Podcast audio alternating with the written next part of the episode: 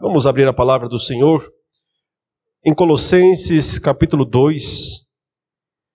Vamos ler a partir do verso 20 até o capítulo 3, verso 4. Colossenses 2, verso 20 até Colossenses 3, verso 4. Assim diz a palavra de Deus. Se vocês morreram com Cristo para os rudimentos do mundo, porque se sujeitam a regras, como se ainda vivessem no mundo. Não toque nisto, não coma disso, não pegue aquilo. Todas estas coisas se destroem com o uso. São preceitos e doutrinas dos homens. De fato, essas coisas têm aparência de sabedoria. Ao promoverem um culto que as pessoas inventam, falsa humildade e tratamento austero do corpo. Mas elas não têm valor algum na luta contra as inclinações da carne. Portanto, se vocês foram ressuscitados juntamente com Cristo, busquem as coisas lá do alto, onde Cristo vive, assentado à direita de Deus. Pensem nas coisas lá do alto e não nas que são aqui da terra, porque vocês morreram e a vida de vocês está oculta juntamente com Cristo em Deus. Quando Cristo, que é a vida de vocês, se manifestar, então vocês também serão manifestados com Ele em glória. E assim, meus irmãos e irmãs, que o apóstolo Paulo conclui o seu longo raciocínio, que ele começou lá no início do capítulo 2 dessa carta, quando ele demonstrou para todos a suficiência de Cristo. Ele disse, como vem dizendo, desde o início do capítulo 1, aquela máxima que eu tenho repetido aqui nessas mensagens: Cristo é tudo o que nós precisamos. Ou nada além de Cristo. Obviamente, como os irmãos já sabem, lá naquela cidade de Colossos, os falsos mestres estavam ensinando que mais coisas eram necessárias, mais práticas. E essas práticas, na verdade, eram, na sua maior parte, uma espécie de ressurreição do judaísmo, práticas judaicas antigas, que não deviam mais ser praticadas, que tiveram uma importância, um papel no passado do povo de Israel, mas que faziam parte da aliança local de Deus com Israel. E que quando o Senhor levou a sua aliança à plenitude, quando Jesus Cristo levantou o copo, a taça, e disse: Aqui está a nova aliança, aqui está o sangue da nova aliança. Aquele sangue substitui todas essas práticas que tinham a ver com pureza ou impureza cerimonial no Antigo Testamento. Porém, aqueles falsos mestres não haviam entendido isso, é claro. Ou talvez não queriam entender isso. E por isso continuavam exigindo dos crentes práticas, rituais, observâncias, que não tinham mais qualquer função no novo pacto, na nova aliança. E faziam isso, como nós dissemos na última exposição, dizendo que eles haviam recebido revelações especiais, revelações dos céus, revelações até dos anjos. Eles insistiam que eles, eles tinham a, a prerrogativas divinas né, para exigir isso das pessoas. Porque tinham recebido aquelas eh, aqueles ensinos através de visões. De visões, claro, né? Subentende-se visões do céu, visões de Deus, visões do Espírito Santo, ou visões através dos anjos. Assim como algumas revelações bíblicas foram dadas através de anjos, e eu lembro, talvez, da maior de todas, né? O livro do Apocalipse inteirinho foi dado a João através de um anjo. O anjo veio e revelou, notificou né, a revelação a João. Portanto, aqueles falsos mestres diziam que eles também tinham essas revelações é, recebidas diretamente de esferas angelicais. E nesse caso, realmente ficava muito difícil para os crentes não aceitarem, afinal de contas, ora, se aquilo foi revelado por algum anjo, então talvez deve ser é, verdade, não é? Sempre que as pessoas é, apelam para esse tipo de autoridade, ou seja, o argumento da autoridade não é objetivo, é um argumento subjetivo de autoridade, fica difícil, né? Contradizer.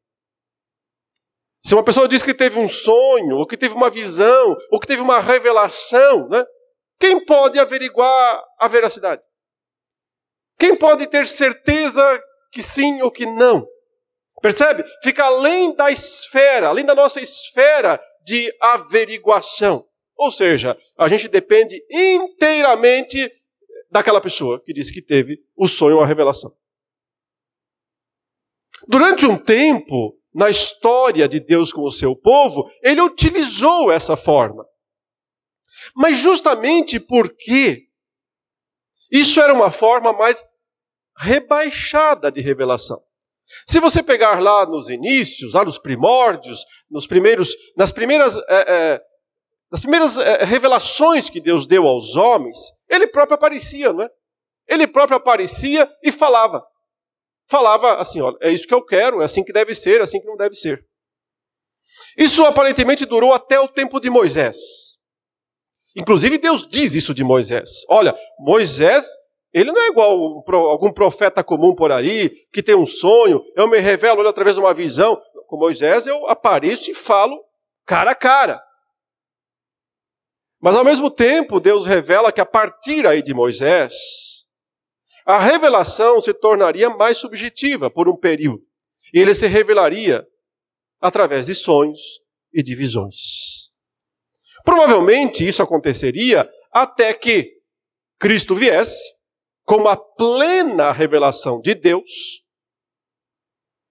e tudo o que nós precisássemos saber a respeito de Cristo fosse registrado.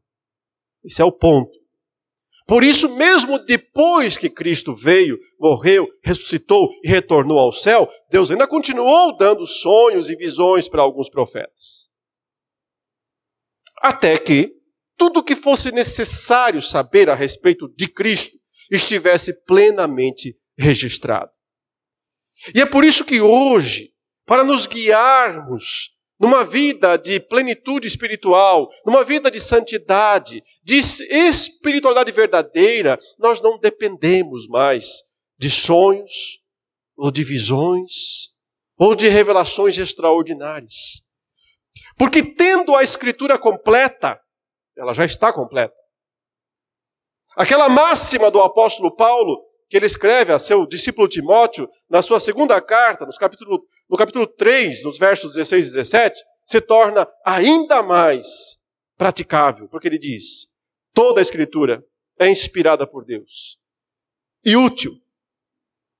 Útil para corrigir, exortar, edificar, consolar, ou seja, fazer toda a obra que é necessária no meio do povo de Deus a fim de que, Paulo diz lá, o homem de Deus seja perfeito e perfeitamente habilitado para toda boa obra.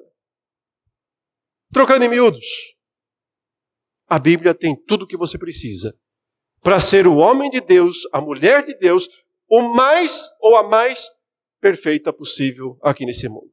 Ainda assim, sempre cheio de imperfeições, evidentemente. E essa carta, escrita aos Colossenses, nos dá, nos traz algo de grande importância para essa revelação de Deus. Porque ela nos mostra quem é Cristo. Nos mostra, como nenhuma outra carta em todo o Novo Testamento, de uma forma tão clara, a grandeza de Cristo, a suficiência de Cristo, e nos faz entender que tudo que nós precisamos para a nossa vida cristã é crer em Cristo e continuar crendo nele.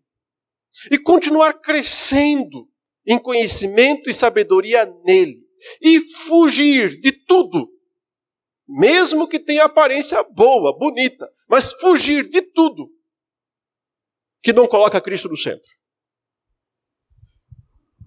Qualquer movimento, qualquer uh, uh, ação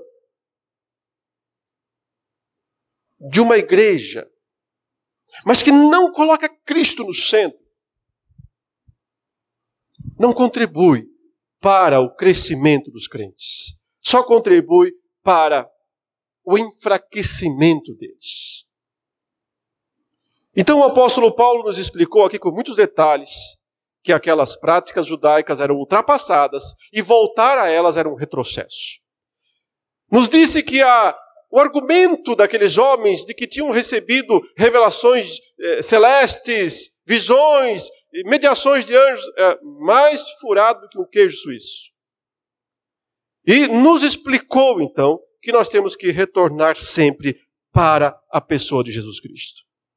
Mas é aqui, no final deste, dessa longa sessão, antes de entrar na parte, digamos assim, mais prática da carta, onde ele vai nos dizer mais explicitamente o que fazer e o que não fazer, ele começa a fazer isso a partir do versículo 5 do capítulo 3, quando ele já diz assim: Façam, portanto, morrer a tudo que pertence à natureza terrena de vocês. Ele vai começar a argumentar daí para frente como então viver a vida cristã como um crente individual, como um crente na comunidade, como um crente na família, como um crente no trabalho, como um crente no mundo.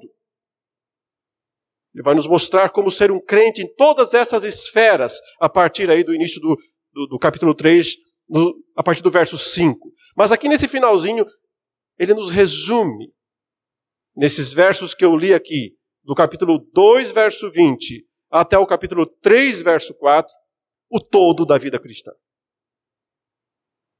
E nessas poucas frases, nós temos aqui resumido tudo que nós precisamos saber a respeito do que não vale a pena praticar e do que vale a pena buscar. Vejam que as duas declarações são muito parecidas e elas se centralizam na morte e na ressurreição de Jesus. É a declaração do verso 20 e depois do verso 1 do capítulo 3. Como é que ele começa o verso 20? Ele fala assim: Se vocês morreram com Cristo. Né? Agora, como é que ele começa o capítulo 3, verso 1? Se vocês foram ressuscitados juntamente com Cristo. Morte e ressurreição de Jesus. Por quê? Por que Cristo é tão importante? Por que Cristo é tão central? Por que somente Cristo? Por que nada além de Cristo? Porque por causa desta obra que ele realizou. Não porque Cristo é uma figura mística a ser contemplada né, lá na distância, de uma maneira inacessível. Não, estamos falando daquilo que ele fez, dos seus atos. O fato de que ele morreu por nós, o fato de que ele ressuscitou por nós. Aí está a âncora da nossa fé e da vida cristã: a morte e a ressurreição de Jesus Cristo. E não apenas porque, através da sua morte e da sua ressurreição, judicialmente ele conquistou nossa salvação, porque esse é um aspecto, claro. Através da sua morte e da ressurreição, ele judicialmente nos tornou salvos. Nos tornou não mais condenáveis. E por que não somos mais condenáveis? Porque ele já foi condenado. Deus não pode condenar o mesmo crime duas vezes. Se os seus crimes, os meus, os nossos pecados já foram condenados na cruz de Cristo, em Cristo, no Cristo, esqueça que Deus vai cobrá-la outra vez.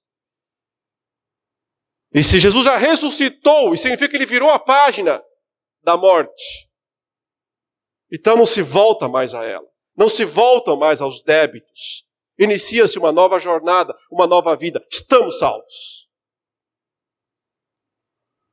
Então a morte e a ressurreição de Jesus significam a nossa salvação. Mas eu dizia, mas não só isso. Porque elas também significam a nossa vida cristã. A santificação depende também da morte e da ressurreição de Cristo. Não apenas a salvação depende da morte e da ressurreição de Cristo, mas a vida cristã como um todo também depende da morte e da ressurreição de Cristo. E aqui o que o apóstolo Paulo parece nos dizer, o que ele quer nos dizer, na verdade, é que nós precisamos, antes de tudo, entender estas coisas para então praticá-las. Alguns estudiosos têm observado que em assuntos éticos, o apóstolo Paulo jamais vai, ele nunca primeiro vai dizer assim, olha, faça isso, não faça aquilo, faça isso, não faça aquilo. Ele não começa dando ordens. Ele nunca começa fazendo exigências. Porque isso é legalismo. O legalismo, ele não perde tempo já vai para o, ó, isso pode, isso não pode e acabou. Mas é interessante que o apóstolo Paulo, nas suas argumentações, ele nunca começa dizendo, olha, vocês têm que fazer isso, têm que fazer aquilo. Não, ele sempre começa explicando a obra de Cristo. Sempre. Ele sempre nos explica primeiro quem é Cristo, o que Cristo fez, e o que Cristo significa para nós. É uma expressão que os estudiosos de Paulo têm utilizado para explicar isso. Né? Eles usam, eles chamam de que é a relação entre os verbos usados em Paulo. Existe em português, né, o verbo no indicativo. E existe também em português o verbo no imperativo. Eu sei que tem outras formas, mas eu estou destacando essas duas. Imperativo é uma ordem, faça. Indicativo é uma descrição, está feito. Paulo nunca começa com o imperativo. Ele sempre começa com o indicativo. O sentido é que o indicativo sustenta o imperativo. Ou seja, ele nos diz sempre: você é isso. Entenda quem você é em Cristo. Então agora, faça aquilo que você é em Cristo. Primeiro, nós temos, portanto, que compreender o que significa ser uma nova criatura em Cristo. Compreendendo isso, compreendendo o nosso status, compreendendo a grandeza da nossa posição em Cristo, estaremos preparados para fazer aquilo que se espera de nós. Mas não se pode ir para o imperativo sem antes gastar um tempo aí no indicativo. Não se pode afoitamente impor sobre as pessoas regulamentos, ordens, sem antes dizer a elas o que elas são, o que elas têm, o que Cristo já deu a elas. E é isso que Paulo fez até agora. Até agora ele apenas nos disse: olha, vejam como Jesus Cristo é grande. Entendam a grandeza da pessoa dele. Entendam a grandeza da obra dele. Agora compreendam o que isso significa na prática para vocês. A morte e a ressurreição de Cristo salvaram vocês, sim. Mas continuam sendo o poder necessário para essa vida cristã que vocês têm que ter. Entenderam? Então agora pratiquem. Então agora façam aquilo que se espera de vocês. Verso 20: Se vocês morreram com Cristo, ele já nos explicou isso, né? Que nós, está lá no capítulo 2, versos 13, 14, 15, nós morremos com Cristo para os nossos pecados.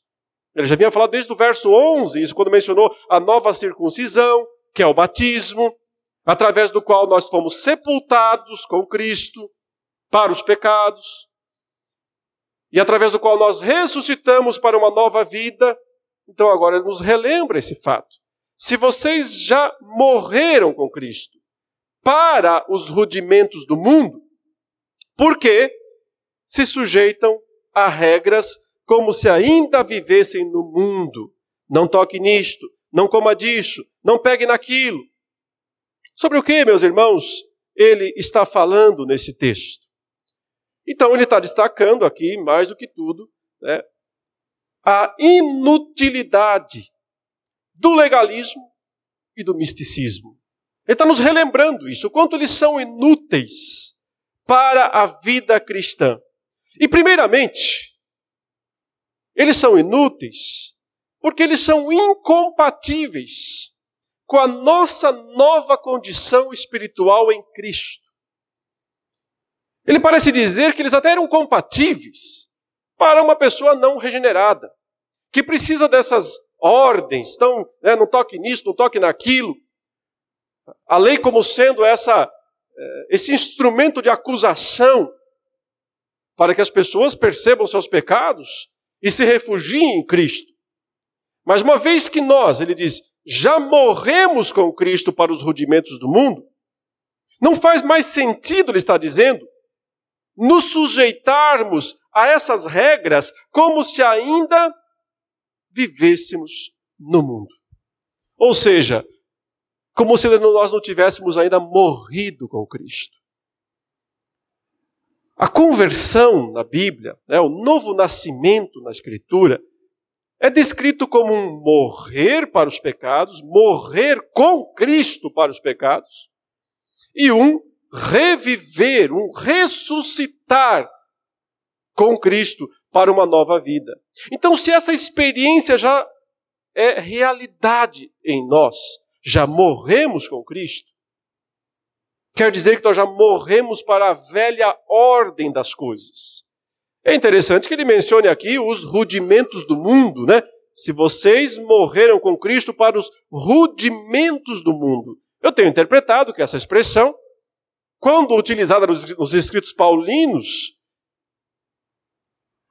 quase sempre, se não talvez sempre, apontam para os demônios, os principados e potestades caídos, aqueles seres demoníacos, anjos caídos, que assumiram depois da queda do ser humano, lá em Gênesis 3, juntamente com seu chefe, Satanás, a posição de enganadores dos homens e acusadores dos homens, porque é interessante que essa função ela é concatenada. Satanás enganou Eva para depois acusá-la. Ele é um instrumento tanto do engano quanto da acusação. E o que o apóstolo Paulo está dizendo aqui é que nós, os crentes, estamos livres desses rudimentos do mundo, esses seres fundamentais, elementais, esses seres que são chamados de príncipes ou principados e potestades. E por quê? Porque na cruz do Calvário o Senhor os despojou, está lá no verso 15 do capítulo 2 aí mesmo. Na cruz o Senhor despojou os principados e as potestades. Quer dizer, tirou deles as armas que eles podiam usar contra nós. Armas de acusação, obviamente. Lembra? O escrito de dívida que era contra nós. Eles usavam essa escritura, que é uma espécie de confissão pública de, de pecado, né? os nossos pecados. Nós não temos como esconder os nossos pecados do tribunal celestial. Impossível. E justamente porque os nossos pecados são claros e notórios, os rudimentos do mundo, os principados, as potestades, Satanás, eles eram os nossos acusadores diante do tribunal de Deus. Porém, Jesus Cristo caçou essa atividade deles. Eles foram silenciados diante de Deus. Porque a dívida foi paga. Se a dívida foi paga, não tem mais, não tem mais cobrador. Como é que o cobrador pode cobrar a dívida paga? O Senhor Jesus pagou a nossa dívida. Então, o microfone dos principados e potestades perante o tribunal celestial foi cortado. Não tem mais voz lá em cima. Não tem mais direito de nos acusar. E aqui o que Paulo está dizendo é: se você já entendeu isso, mas se você já morreu com Cristo para os rudimentos do mundo, então por que, que você ainda continua na velha história lá de se sujeitar a regras do mundo? Regras criadas pelos homens. E os homens são mestres em criar regras. E quase sempre essas regras, na verdade, né, elas têm lá um fundamentozinho bíblico bem pequenininho, mas que as pessoas acabam explorando demasiadamente. O texto que nós lemos na liturgia, lá do Evangelho de Mateus, que inclusive pela manhã eu preguei esse mesmo texto lá na Barra Funda, mas foi no capítulo 7 de Marcos, é a mesma passagem, narra um feito interessante dos fariseus e saduceus, saduceus não, só os fariseus, e os escribas, quando eles acusaram os discípulos de Jesus de comer sem lavar as mãos.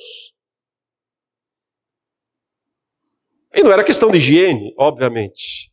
Era questão de impureza espiritual. E aí você vai para a Bíblia e começa a procurar onde é que eles acharam isso, esse negócio de lavar as mãos. Porque em algum lugar eles devem ter encontrado aí um, um né, um meio versículo bíblico tem que ter, porque é, é, senão também não convence as pessoas. Se não tiver um pouquinho de Bíblia na história, as pessoas não acreditam. Mas é engraçado que só há um texto em todo o Antigo Testamento que fala sobre lavar as mãos para fins espirituais ou cerimoniais. Só que o texto não tinha nada a ver. Está lá em Levítico, quando fala que é, um homem que tivesse uma incontinência é, é, chama lá um fluxo de sêmen, fluxo seminal. E se esse homem, sem lavar as mãos, pegasse alguma coisa, então essa coisa ficava contaminada. Mas era se ele não lavasse as mãos. O texto diz. Mas em cima disso, eles criaram todo um sistema que exigia que todas as pessoas, antes de fazer qualquer refeição, lavassem as mãos. Outra vez, não tinha a ver com questão de higiene. É muito bom lavar a mão antes de comer, por questão de higiene. Ninguém aqui está pregando, né?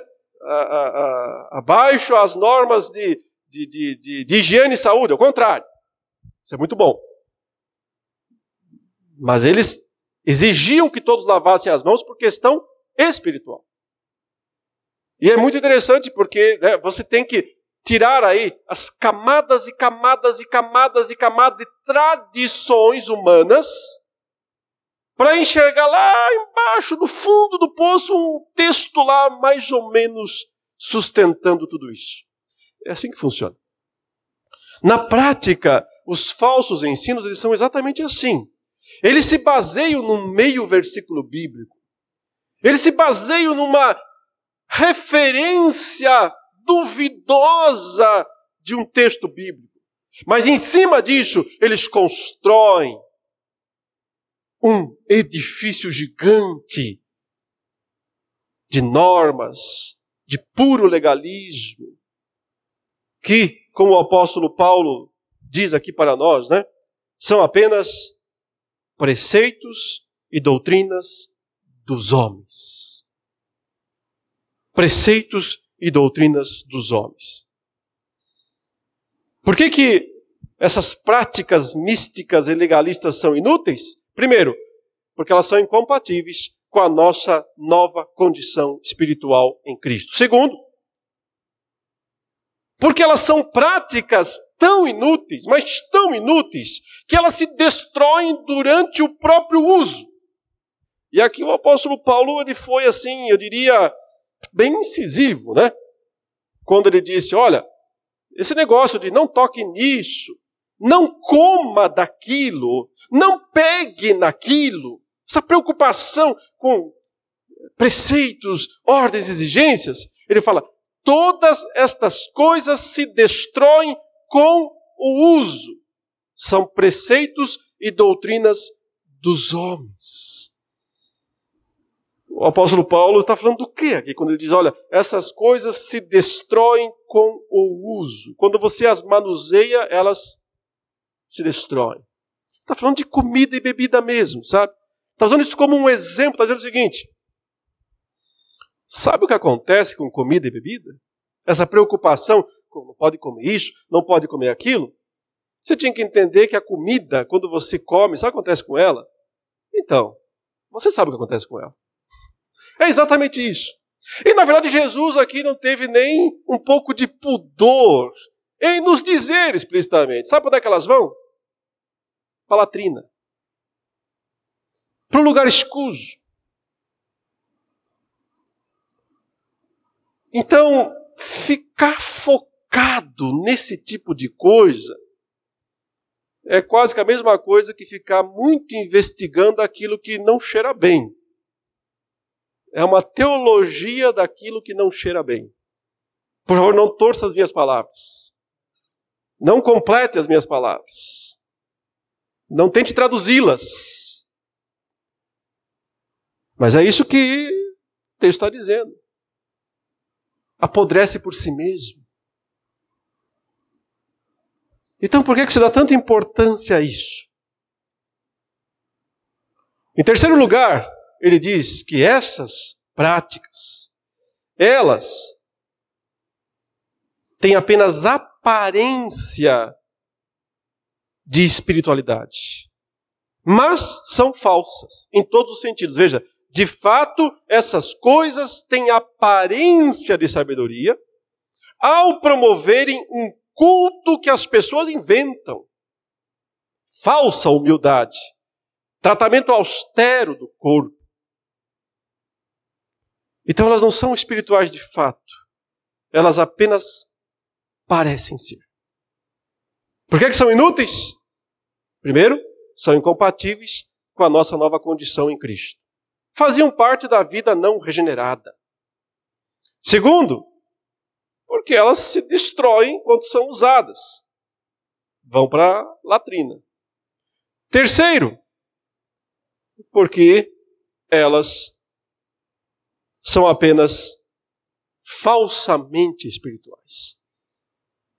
Criadas para impressionar as pessoas desavisadas, mas absolutamente falsas em todos os sentidos. E o último argumento do apóstolo Paulo aqui para nos dizer por que é que essas coisas são inúteis é o mais direto de todos. Ele diz: mas elas não têm valor algum na luta contra as inclinações da carne. E aqui ele entrou no ponto. Aqui, finalmente, ele nos diz o que realmente importa. Porque a vida espiritual significa uma vida de luta contra o pecado, de luta contra as inclinações da carne. Mas, como ele fala aqui, bater no próprio corpo para conseguir isso não vai dar resultado nenhum. Seguir 1.500 rituais para achar que isso vai ajudar a você vencer as tentações da sua velha natureza, não vai ajudar em nada. A gente está numa época do Brasil em que a grande tradição religiosa brasileira né, apregou a necessidade de sacrifícios para as pessoas poderem ser mais santas. Então tem gente que faz longos jejuns, tem gente que abre mão de coisas, tem gente que nessa época do ano só toma banho frio. Só toma banho frio. Por que só banho frio? Não é porque eu preciso fazer um sacrifício, né, para agradar a Deus. Tem gente que nessa época do ano e isso não é, não é, é, é tão incomum. Pega um chicote e bate nas próprias costas. E arranca pedaço das costas. Pensando que dessa maneira vai conseguir né, agradar a Deus. De que maneira essas coisas poderiam agradar a um pai? Pensou você vendo o seu filho? O que você quer é que o seu filho né, seja uma pessoa boa. Mas ele pega um chicote e começa a bater nas próprias costas. E faz isso para agradar você, que é o pai dele. O que você faz? Você diria: Nossa, estou muito lisonjeado, porque você, meu filho, está aí tomando banho frio para me agradar, batendo nas suas costas com um chicote para me agradar. Você diria: Meu filho, isso não me agrada. Eu quero o melhor para você, eu quero, bem, eu quero o seu bem, mas você tem que ser uma pessoa melhor. E você não vai ser uma pessoa melhor tomando banho frio ou batendo nas costas com um chicote. Ou, como Paulo fala aqui, né, e, e é isso que ele está falando, trata, o que é tratamento austero do corpo? É judiar o próprio corpo.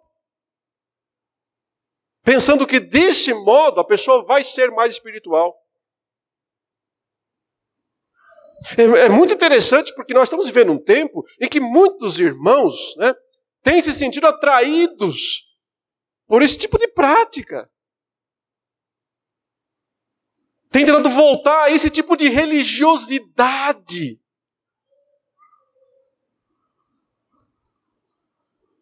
Que cegueira é essa?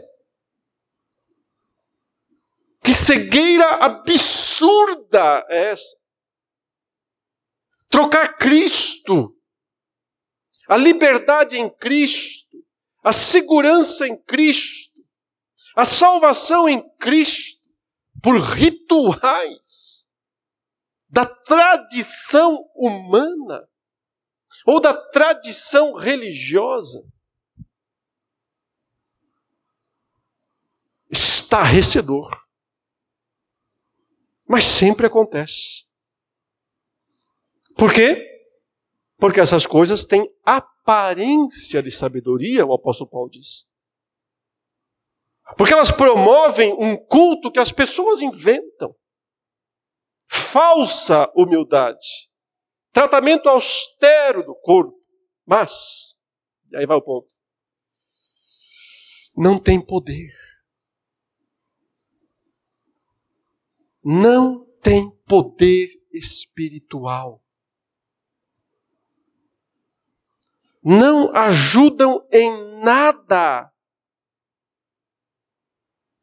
para nós vencermos as inclinações da carne. Ou seja, exatamente aquilo que Jesus disse para os fariseus, quando eles estavam mais preocupados com lavar as mãos antes de comer, do que com cuidar com o que saía da boca deles. Então Jesus disse, e, e, vocês viram no texto da liturgia, né? Mesmo os discípulos demoraram a entender. Lá no final, Pedro ainda fala: então, Jesus, é, explica de uma vez esse negócio aí para nós. Aí Jesus disse: vocês ainda não entenderam. Não entenderam que quando você come uma coisa, você acha que ela está impura cerimonialmente, eu quero te dizer o seguinte: ela vai para o sistema digestivo. E o sistema digestivo dá um jeito nela. E ponto final. Ou seja, ela não vai te contaminar e, portanto, não tem nenhum ritual que possa te purificar. Agora, o problema é outro. O problema é outro. Qual é o problema? As inclinações da carne. Aí está o problema. O problema é o coração, Jesus disse. Sabe por quê? Porque lá dentro de você tem uma fontezinha que gosta de jorrar, né? de brotar, de fazer fluir água suja. E ela, sim, ela sai suja. E aí ela vai contaminando tudo por onde passa. Não é que alguma coisa suja entra dentro de você e te contamina. É o oposto, ele diz. O problema não é que alguma coisa vem lá de fora para dentro. O problema é a sujeira que já está lá dentro dos nossos corações. E o problema é que nós deixamos essa sujeira fluir para fora pelas nossas palavras, pelos nossos atos. E achamos que rituais vão dar conta dessas coisas. Não, eles não dão conta. Que práticas legalistas vão nos tornar mais santos? Não, não nos tornam mais santos. Não tem poder nenhum, Paulo diz, contra as inclinações da carne. Algumas traduções dizem contra a sensualidade. Que sem dúvida é um dos pecados fundamentais e principais né, da lista de pecados da vida cristã. E por isso são inúteis. Resumindo então, meus irmãos, por que é que essas práticas legalistas e místicas são inúteis? Primeiro, porque elas não são condizentes com a nossa nova natureza, que nós herdamos a partir da morte e da ressurreição de Jesus Cristo. Segundo, porque elas são tão inúteis que elas se destroem sozinhas. Como Jesus disse, entram, mas vão para o intestino e vão para o lugar que todos sabem. Terceiro, porque elas só têm aparência de sabedoria, mas são falsas em todos os sentidos. E em quarto, porque elas não têm poder algum contra o que realmente nós temos que lutar, que é contra as inclinações da nossa carne.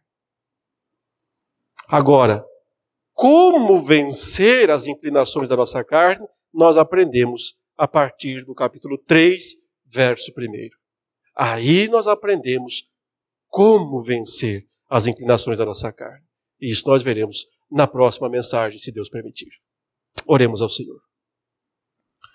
Santo Deus, amado Pai, te damos graças nessa noite pela oportunidade de conhecermos mais da tua palavra e especialmente de entendermos por que é que Cristo é tudo que nós precisamos. Ajude-nos, ó Deus, a termos nossos olhos fixos em Jesus Cristo e toda a nossa esperança somente nele, para que possamos usufruir do poder, do poder verdadeiro, que não é humano, que não vem de práticas legalistas ou de tradições humanas, mas vem da cruz do Calvário, do túmulo vazio, o verdadeiro poder capaz de nos erguer das cinzas e de nos fazer novas criaturas para a glória e louvor de Deus. Te pedimos que continues a nos abençoar e sustentar em toda a nossa trajetória cristã. Jamais, ó Deus, permitindo que caiamos no engano de pensar que nós mesmos somos responsáveis por essas coisas. Ou que os homens, ou que o mundo, ou que a religião poderá fazer isso. Não permita, Senhor, que jamais nos afastemos da centralidade da pessoa de Jesus Cristo. E que Jesus Cristo, Senhor, seja exaltado e engrandecido no nosso meio nesta noite e em todos os nossos dias. É isso que nós mais desejamos e te pedimos em nome de Jesus. Amém.